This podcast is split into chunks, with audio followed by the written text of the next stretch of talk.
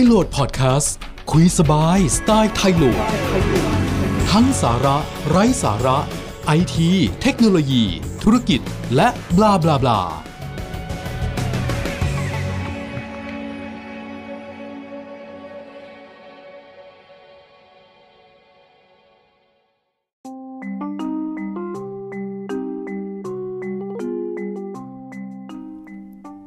การใช้อีเมลในองค์กรเนี่ย สำคัญแค่ไหนหลายคนอาจจะมีข้อถกเถียงกันอยู่นะครับ ว่าปัจจุบันนี้ยังใช้อีเมลในการสื่อสารอยู่หรือเปล่า โดยเฉพาะการทำธุรกิจหรือการทำค้าขายอะไรก็แล้วแต่นะครับ ถ้าคุณเป็นแม่ค้าออนไลน์ทั่ว ๆ ไปที่ขายของผ่าน Line แอดผ่านตัว Facebook Messenger หรือการโทรศัพท์ อีเมลก็คงไม่สำคัญเท่าไหร่ ถูกไหมครับ แต่ว่าถ้าคุณทำธุรกิจเป็นบริษัท แล้วก็มีการใช้อีเมลติดต่อกับลูกค้า เพื่อเขาเรียกว่ามีการยืนยันออเดอร์ยืนยันอะไรกันเยอะๆเนี่ยการใช้อีเมลก็มีความสำคัญอย่างอย่างยิ่งยวดนะครับ หลายๆ ธุรกิจตอนเริ่มบริษัทใหม่ๆครับทุกบริษัทก็มักจะไม่เคยมีอีเมลมาก่อนใช่ไหม ก็มักจะเริ่มกันอย่างนี้ครับสำหรับ SME โดยทั่ว ๆ ไปที่ที่ที่เพิ่งเริ่มตั้งบริษัทเนี่ยส่วนใหญ่ก็จะไปใช้ Gmail หรือ Hotmail หรือ Outlook.com นั่นเองนะครับ คือไปสมัครอีเมลฟรี อย่างเป็น Gmail เนี่ยก็อาจจะเป็นชื่อบริษัท at gmail.com ก็ใช้ Gmail เป็นหลักในการสื่อสาร ถ้ามีหลายคน บางที่ก็จะใช้ทริคในการจด Gmail แบบเป็นชื่อแผนก แล้วก็ตามด้วยจุด แล้วก็ตามด้วยชื่อย่อบริษัท หรือตัวชื่อบางส่วนของบริษัท at gmail.com สำหรับการเริ่มต้นฟรีแบบนี้องค์กรที่ไม่ซีเรียสมากนะก็ถือว่าโอเค ใช้งานได้ดีมาก แต่ว่าเครดิตก็อาจจะเบาลงนิดหน่อยนะครับ ก็คือว่า ถ้าชื่อชั้นถ้าคุณจะดูกับธุรกิจต่างชาติดีๆ และอยากจะให้ look image หรือภาพลักษณ์ของตัวองค์กรเราดีขึ้น ไม่ใช่พนักงานบริษัทที่มีพนักงานแค่ 3-4 คน 2-3 คนอะไรเงี้ยนะครับ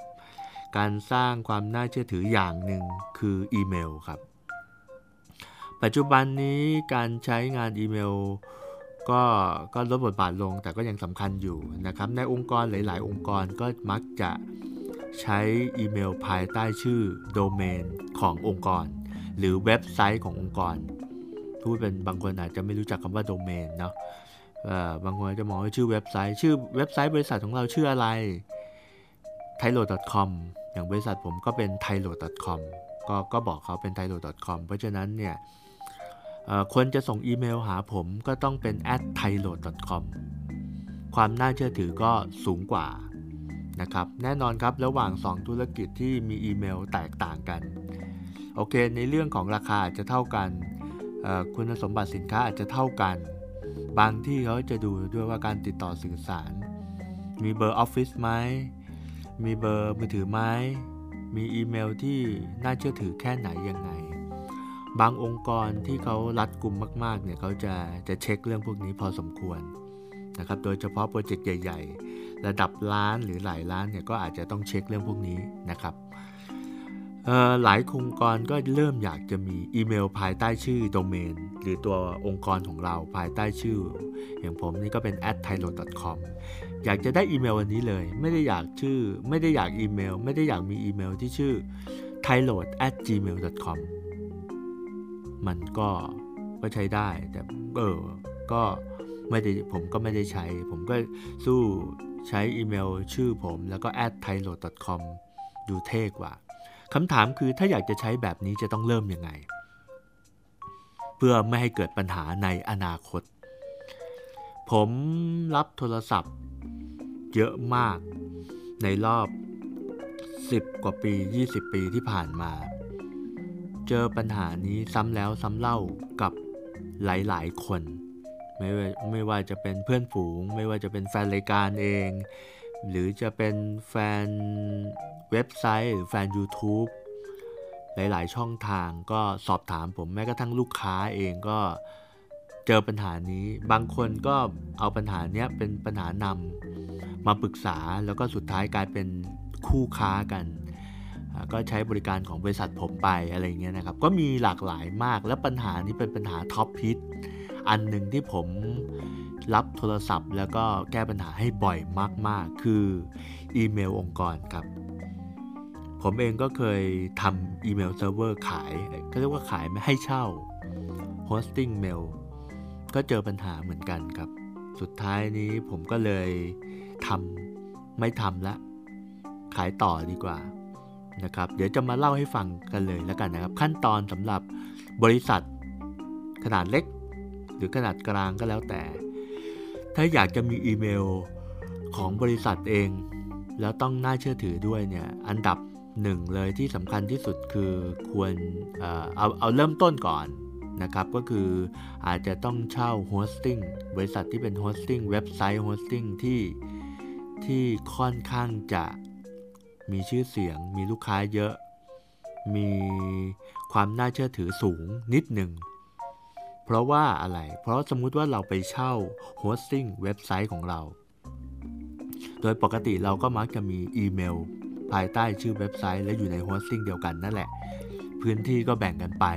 อีเมลจะกี่ meg กี่ gig พื้นที่เว็บไซต์จะกี่ megกี่จิกก็ว่ากันไป การเริ่มต้นสำหรับการองค์กรที่จะมีอีเมล ก็มักจะเริ่มอย่างนี้แหละ แต่หลายบริษัทมักจะเริ่มแบบประหยัดประหยัดถูกๆ แล้วก็เป็นบริษัทที่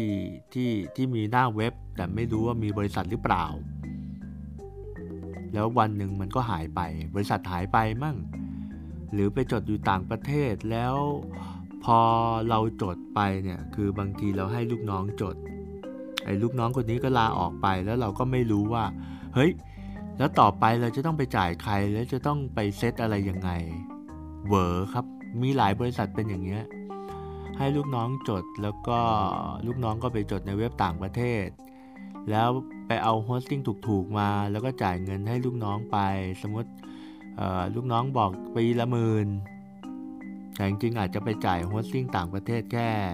ปีละ 2,000 ลูกน้องก็กินส่วนต่างไป และพอปนานๆเข้านานๆเข้า ลูกน้องก็ลาออกไป พอพอพอครบปีหนึ่งปุ๊บมันเมลใช้ไม่ได้ซะงั้น หรือเว็บไซต์ล่มเว็บเข้าไม่ได้ นี่เป็นปัญหาที่เจอบ่อยมากนะครับ เพราะว่าเจ้าของเองก็ไม่ทราบว่ามันไปจดที่ไหน แต่รู้แต่ว่ามีเว็บไซต์โผล่ขึ้นมาก็ดีใจแล้ว หรือใช้อีงานอีเมลได้ก็ดีใจแล้ว เพราะฉะนั้นเจ้าของบริษัทควรจะรู้อะไรบ้างหนึ่งเลยควรจะรู้ว่าโดเมน มันจะการทำเว็บไซต์เนี่ยตัวหลักๆเลยเนี่ยมันจะมีอยู่ 3 ส่วน 1. คือชื่อโดเมน 2. คือ hosting และ 3 คือตัวเว็บไซต์ และ 4 อาจจะมีอีเมลด้วยการอีเมลนะครับ เดี๋ยวผมมาบอกอีกทีว่าจริง ๆ แล้วหลายคนไม่รู้ว่าเว็บไซต์ที่เป็น hosting ตัว hosting เว็บไซต์อะจริงๆอะกับอีเมลอะมันอยู่คนละที่กันได้ แปลว่าอะไร แปลว่า บางบริษัทเนี่ยทำเว็บไซต์ไปละเว็บไซต์เนี่ยคุณภาพโอเคทำงานได้ ลูกค้าออเดอร์ได้ รับอะไรได้ปกติเนียนๆ แต่ถ้าย้าย hosting เมื่อไหร่ปุ๊บบางครั้งเว็บไซต์ที่เราทำไว้ดีๆ มีระบบ database ดีๆ อาจจะมีปัญหาได้ ปัญหานี้ก็ฮิตเหมือนกัน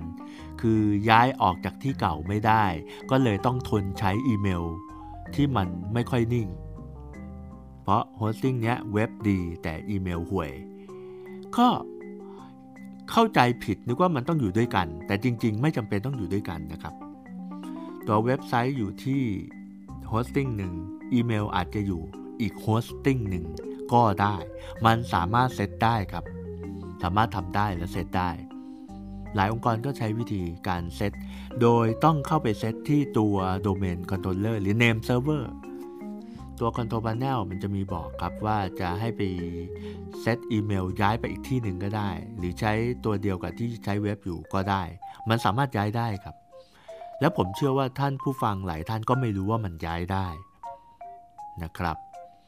พอมันย้ายได้ปุ๊บเฮ้ยเว็บไซต์มันยังดีอยู่ มันยังทำงานได้ดีอยู่แต่อีเมลไม่ได้เราสามารถใช้เฉพาะอีเมลเซิร์ฟเวอร์ของอีกที่หนึ่งได้นะครับแต่การเริ่มต้นบริษัททุกบริษัทก็ใช้รวมกันนั่นแหละ อันนี้ไม่มีใครผิดครับ แล้วก็บางบริษัทก็อาจจะใช้ถูกหน่อยเริ่มต้นที่ปีละ 800 ปีละพันก็มีนะค่า web hosting พวกเนี้ยถูกๆ ปีละ 800 ปีละพันหนึ่งแต่ว่า ก็ก็ใช้งานได้ ใช้งานได้ดีในระดับหนึ่งสำหรับการเริ่มต้นเนี่ยไม่เคยมีอีเมลของบริษัทมาก่อนใช้เนี่ยก็ไม่ไม่ไม่มีอะไร แต่พอเราใช้ไปเยอะๆ องค์กรของเราเริ่มมีขนาดใหญ่ขึ้น อีเมลมีความสำคัญมากขึ้น ติดต่อกับลูกค้าต่างชาติมากขึ้น ปัญหาที่เราจะเจอกันในกรณีที่ใช้ host mail ที่มีเว็บแล้วก็ราคาไม่แพง ราคาถูกๆ แล้วจะติด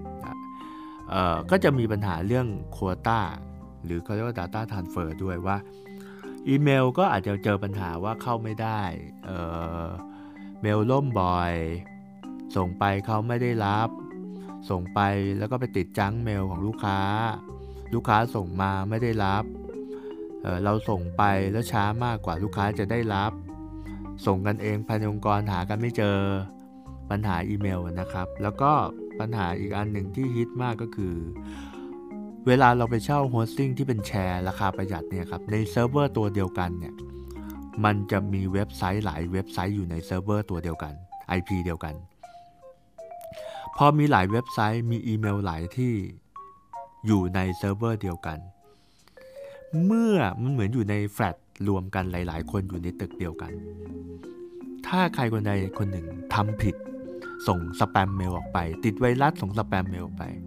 มันทำให้อีเมลเซิร์ฟเวอร์เครื่องนั้นหรือตัวเซิร์ฟเวอร์ตัวนั้นเนี่ยถูกแบนหรือถูกบล็อกพอถูกบล็อก คือบริษัทอื่นมันทำแต่อยู่ในเซิร์ฟเวอร์ตัวเดียวกัน พอถูกบล็อก เราก็ซวยไปด้วยครับเมลระบบ anti ระบบป้องกันสแปมเนี่ยมันก็จะอัปเดตกัน ว่าอ้าวเซิร์ฟเวอร์ IP นี้บ้านเลขที่นี้เนี่ย เคยมีประวัติการส่งสแปมออกมาบล็อกมันเลย แปลว่ามันน่าจะเป็นเซิร์ฟเวอร์ที่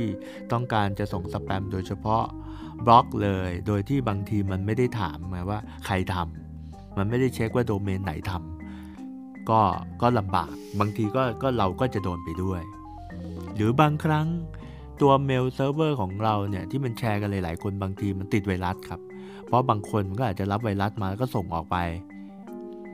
แล้วก็ทำให้เราโชคร้ายไปด้วยทำให้เวลาเราส่งเมลไปก็โดนบล็อกได้เหมือนกัน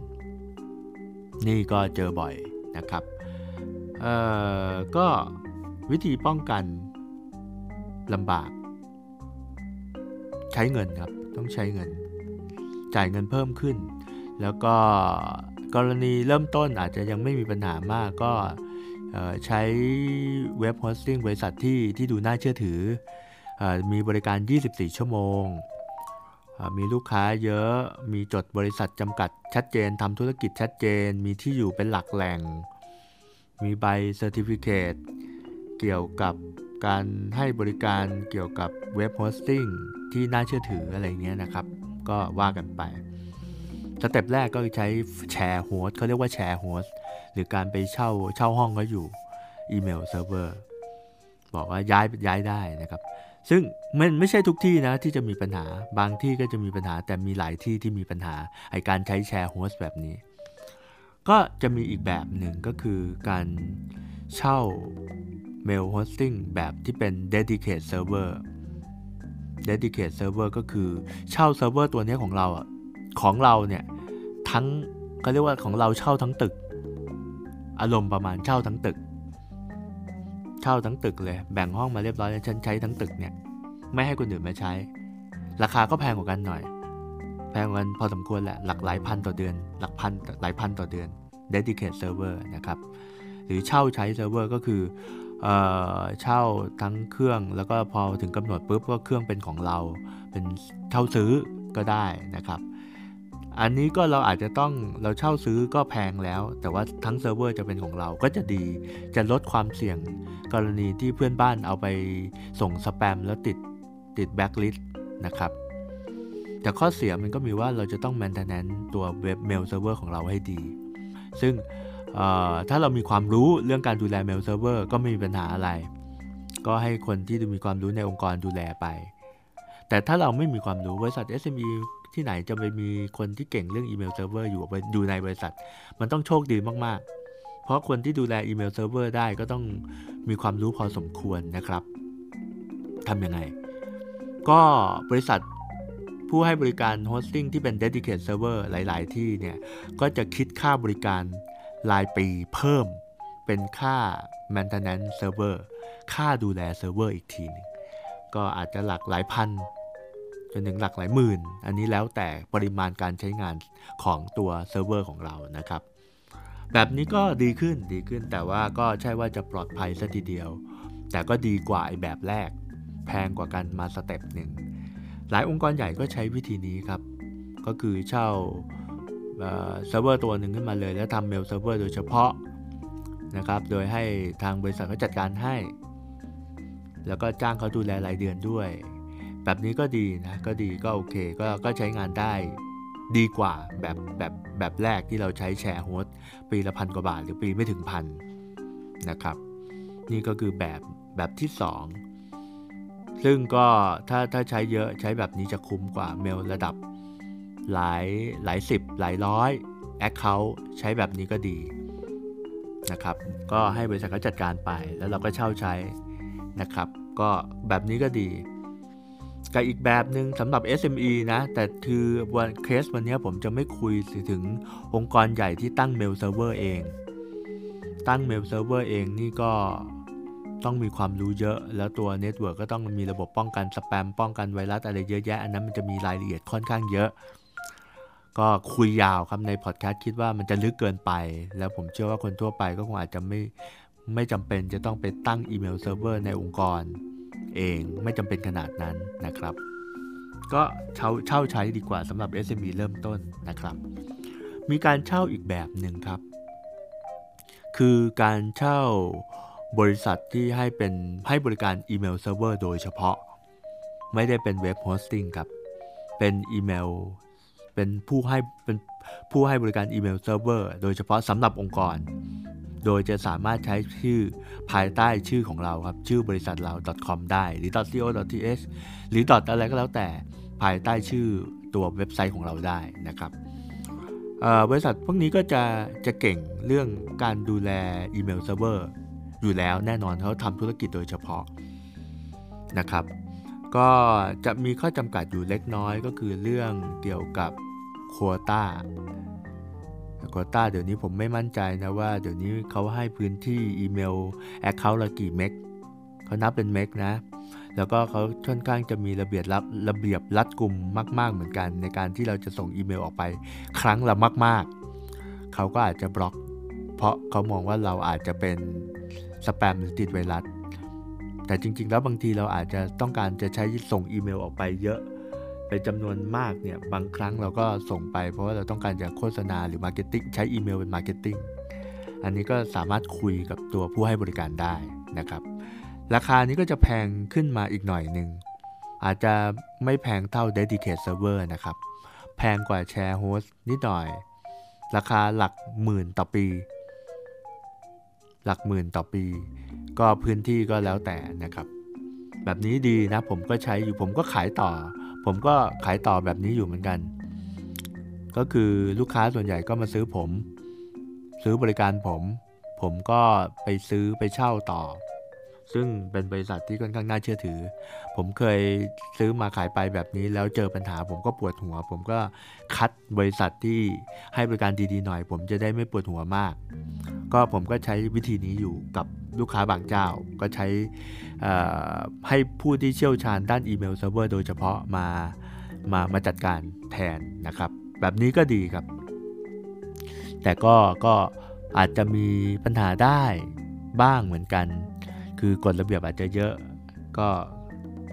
แล้วก็เป็นแชร์เหมือนกันนะเขาก็มีให้เป็นบริการแชร์โฮสต์เหมือนกันนะครับ แต่ว่าเขาจะมีกฎระเบียบค่อนข้างเยอะ และระมัดระวังค่อนข้างมาก บางที อาจจะส่งเมลขนาดใหญ่มากไม่ได้อะไรเงี้ยนะครับ ก็ลองไปศึกษาดูนะครับสำหรับแบบนี้ แต่แบบสุดท้ายเลยที่ผมอยากจะแนะนำแล้วผมเองก็ก็ก็ให้บริการแบบนี้อยู่เหมือนกัน ก็คือการไปเช่าระบบอีเมลที่ดีอันดับต้นๆของโลกอย่างพวก Gmail หรือ outlook.com บริษัทพวกนี้นี่เป็นบริษัทอีเมลระดับโลกอย่าง Gmail เรารู้อยู่แล้วแหละว่ามีเป็นผู้ให้บริการที่ที่ที่ที่ที่เรียกว่าเจ๋งอันดับต้นๆของโลกอะนะ ตัว Gmail เขาจะเรียกบริการของเขาว่า G Suite นะครับก็จะเป็นลักษณะการให้บริการอีเมลภายใต้ชื่อองค์กรของเรา at t h a i l o c o m แล้วเป็น Gmail เป็นเป็นใช้เข้าเว็บไซต์ Gmail ปกตินี่แหละครับ แต่ว่าเวลาล็อกอินก็ล็อกอินด้วยอีเมลที่ภายใต้ภายใต้ชื่อของเรานะครับ แล้วก็เวลาคนลูกค้าส่งก็สามารถส่งภายใต้ชื่อของเรา .com ได้เลยนะครับ เป็น Google G Suite นั่นเอง ข้อดีของเขาคือ เครื่องการใช้ Gmail เนี่ยค่อนข้างจะเร็วไว ส่งได้ชัว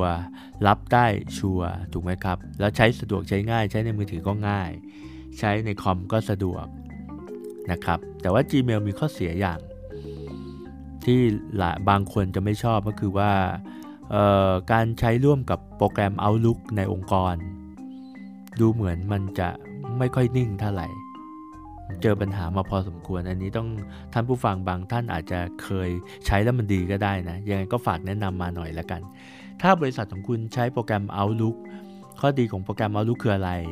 คือมันจะทำการจัดเก็บอีเมลขารับขาส่งทั้งหมดอยู่ในเครื่องคอมพิวเตอร์ของเราด้วย เราสามารถ backup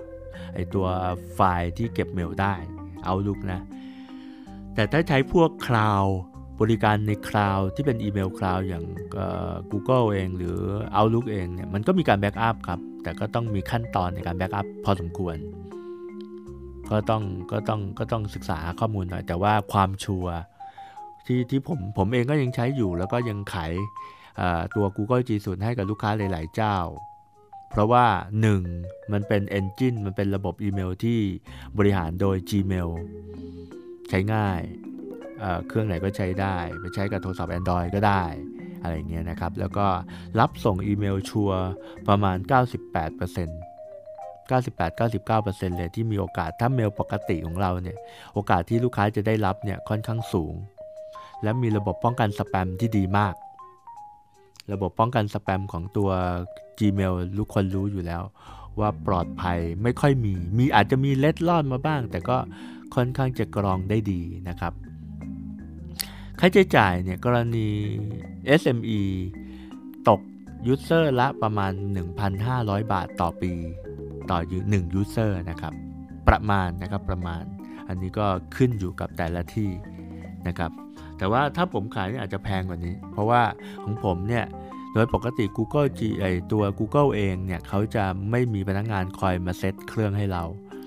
ถ้าบริษัทของคุณเซตเองเป็นเซตอีเมลเป็น ย้ายเซิร์ฟเวอร์เองได้เป็น ก็ก็ก็ก็ก็ใช้กับ Google โดยตรง ก็ราคาก็อาจจะไม่ถึงพันห้าต่ออาจจะประมาณพันห้าต่อปีนี่แหละ แต่ว่าถ้าคุณซื้อผ่านบริษัท แล้วมีมี service มีบริการเซตเครื่องให้ หรือแก้ปัญหาเบื้องต้นให้อะไรอย่างเงี้ยราคาค่าใช้จ่ายค่าบริการตรงนั้นก็จะมีสูงขึ้นมาอีกหน่อยหนึ่งต่อ Account ต่อปีอย่างเงี้ยก็อาจจะพันแปดหรือพันเก้าหรือพันแปดหรือ 2,000 อันนี้แล้วแต่จำนวนปริมาณที่ใช้ นะครับ ส่วนใหญ่คนที่ใช้ Gmail แล้วจะรู้สึกว่ามันดี แล้วก็ไม่รู้มาก่อนว่า Gmail มีบริการที่เป็นภายใต้ชื่อโดเมนของเรานะครับมาเดี๋ยวเรากลับมาเรื่องการแก้ปัญหาครับ สมมุติว่าถ้าอองค์กรของท่านใช้อีเมลมากับโฮสติ้งดีแล้ว แล้วมีอยู่วันหนึ่งโอเคอีเมลส่งเข้าได้มั่งไม่ได้มั่ง แล้วเริ่มมีปัญหาบ่อยๆปุ๊บคำถามคือย้ายได้ไหมย้ายได้นะครับ เราสามารถที่จะใช้เว็บไซต์ บริษัทเดิมได้ และเราสามารถที่จะ set set บอกว่าภายใต้ชื่อโดเมนเนี้ยถ้ามาเว็บไซต์ให้ไปที่เซิร์ฟเวอร์ตัวนี้ แต่ถ้าต้องการจะ ส่งอีเมลให้วิ่งมาที่อีเมลของ Google G Suite ได้ สามารถเซตได้นะครับเสร็จปุ๊บมันก็จะสามารถที่จะรับส่งเมลได้ โดยที่คุณอาจจะต้องเสียเงิน 2 ที่ ก็คือค่า hosting ที่เก่าที่ใช้เว็บได้ดีก็ก็จ่ายไปรายปีไม่กี่บาทก็ว่าไป แต่ว่าอีเมลถ้ามันห่วยมากก็ย้ายมาใช้ที่ที่ทาง G Suite หรืออะไรพวกเนี้ยมันก็จะดีขึ้น และที่สำคัญคือของ Google เองอ่ะ มันไม่ใช่มีแค่ Gmail อะ่ะ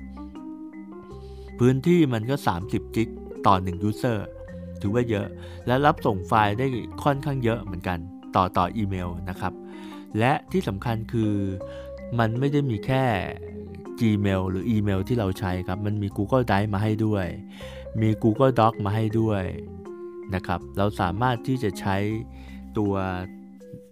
Google Doc ได้ด้วย หรือ Google Calendar ก็ได้ มันมันใช้ได้ครบหมดเลยทั้ง Google หลาย ๆ ตัว ซึ่งหลายตัวก็ฟรีอยู่แล้ว แต่ว่าถ้าเราใช้ Gmail ปกติมันอาจจะได้พื้นที่แค่ 15 g ิกต่อ1 Account ถูกไหม Gmail ที่เป็นฟรี at gmail.com 15 g ิก แต่พอเป็นแบบ business เนี่ย ปีละประมาณ 1,500 ที่ว่าเนี่ย มันก็จะได้พื้นที่เพิ่มขึ้นเป็น 30 g ิกต่อปี ต่อ1 account ต่อ 1 ปีในราคาเนี้ยประมาณนี้นะครับ แต่ถ้ามีเยอะ ๆ มันก็ราคาจะสมมติ 10 คนก็ 15,000 โดยประมาณ 15,000ซึ่งมีหลายคนไปเปรียบเทียบกับราคา hosting เก่าที่ปีละพันปีละพันห้าปีละสองพันทำไมต้องมาจ่ายอีเมลปีละหมื่นห้าสิบ account กรณีสิบ accountก็เปรียบเทียบแล้วมันอธิบายลำบากครับ ถ้าถ้าคุณยังใช้ที่เดิมแล้วราคา 2,000 หรือ 1,500 แล้วมันยังใช้ได้ก็ไม่มีใครว่าอะไร แต่ถ้าคุณใช้1,500 2,000แล้วมีปัญหาอีเมล รับเข้ารับออกแล้วมีปัญหาแล้ว แล้วความเสียหายที่เกิดขึ้นมันคุ้มไหม แล้วสุดท้ายบางบริษัทนะครับ ไม่ยอมจ่าย ก็ไปใช้อีเมลที่สมัคร Gmail ฟรีอะแล้วก็ตั้งชื่อบริษัท บริษัทเจ็บตึ๊ด at gmail.com ก็เอาไปใช้ก็ได้ไม่ได้ว่าอะไรนะครับ แต่ว่าถ้าต้องการความน่าเชื่อถือ ถ้าจะเป็น international ดูความมีความจริงจังในการทำธุรกิจจริง ๆ ถ้า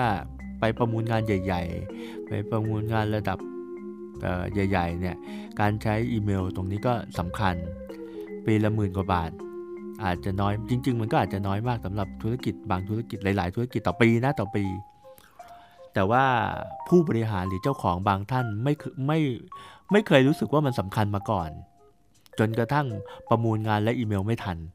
ได้รับอีเมลสเปคของมาไม่ทัน แล้วก็สูญเสียเงินไปหลายล้านบาท เพราะว่าอีเมลล่าช้า หรือส่งไปและอีเมลลูกค้าไม่ได้รับ ความเสียหายนั้นเกิดขึ้นมูลค่าสูงกว่าปีละหมื่น แน่นอนนะครับ ท่านมองในแง่ของนักธุรกิจของการทำธุรกิจ อะไรก็แล้วแต่ที่เป็นหลังบ้าน แล้วมันชัวร์ทำให้เราไม่ต้องระวังหลัง นี่คือความมั่นคงของบริษัทเหมือนกันนะครับ การทำธุรกิจบางที จะงกในบางเรื่อง เพราะเรามองว่ามันเคยจ่ายแค่พันกว่าบาท แล้วไปเพิ่มเป็นหมื่นกว่าบาท มันเพิ่มกัน 10 เท่าเลยนะ มันยังไงนะครับก็บริการมันดีจริง ๆ ความคุ้มค่ามันเกิดขึ้นหลาย ๆ บริษัทอย่างบริษัทผมเองก็ใช้นะครับก็ลองลองลองเป็นข้อมูลดูแล้วกันนะครับสำหรับการใช้บริการอีเมล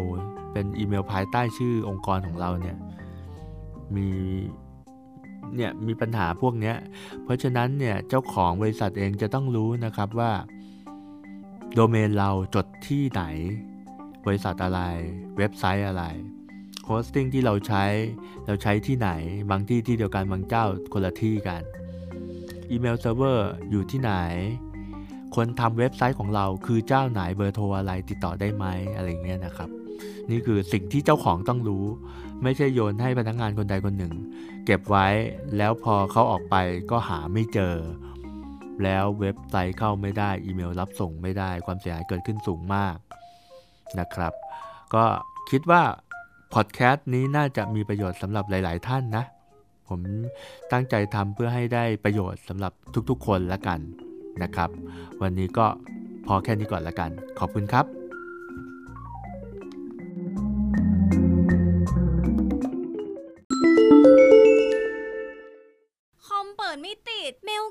อกลิ้นไม่ ช้า ไวรัสกิน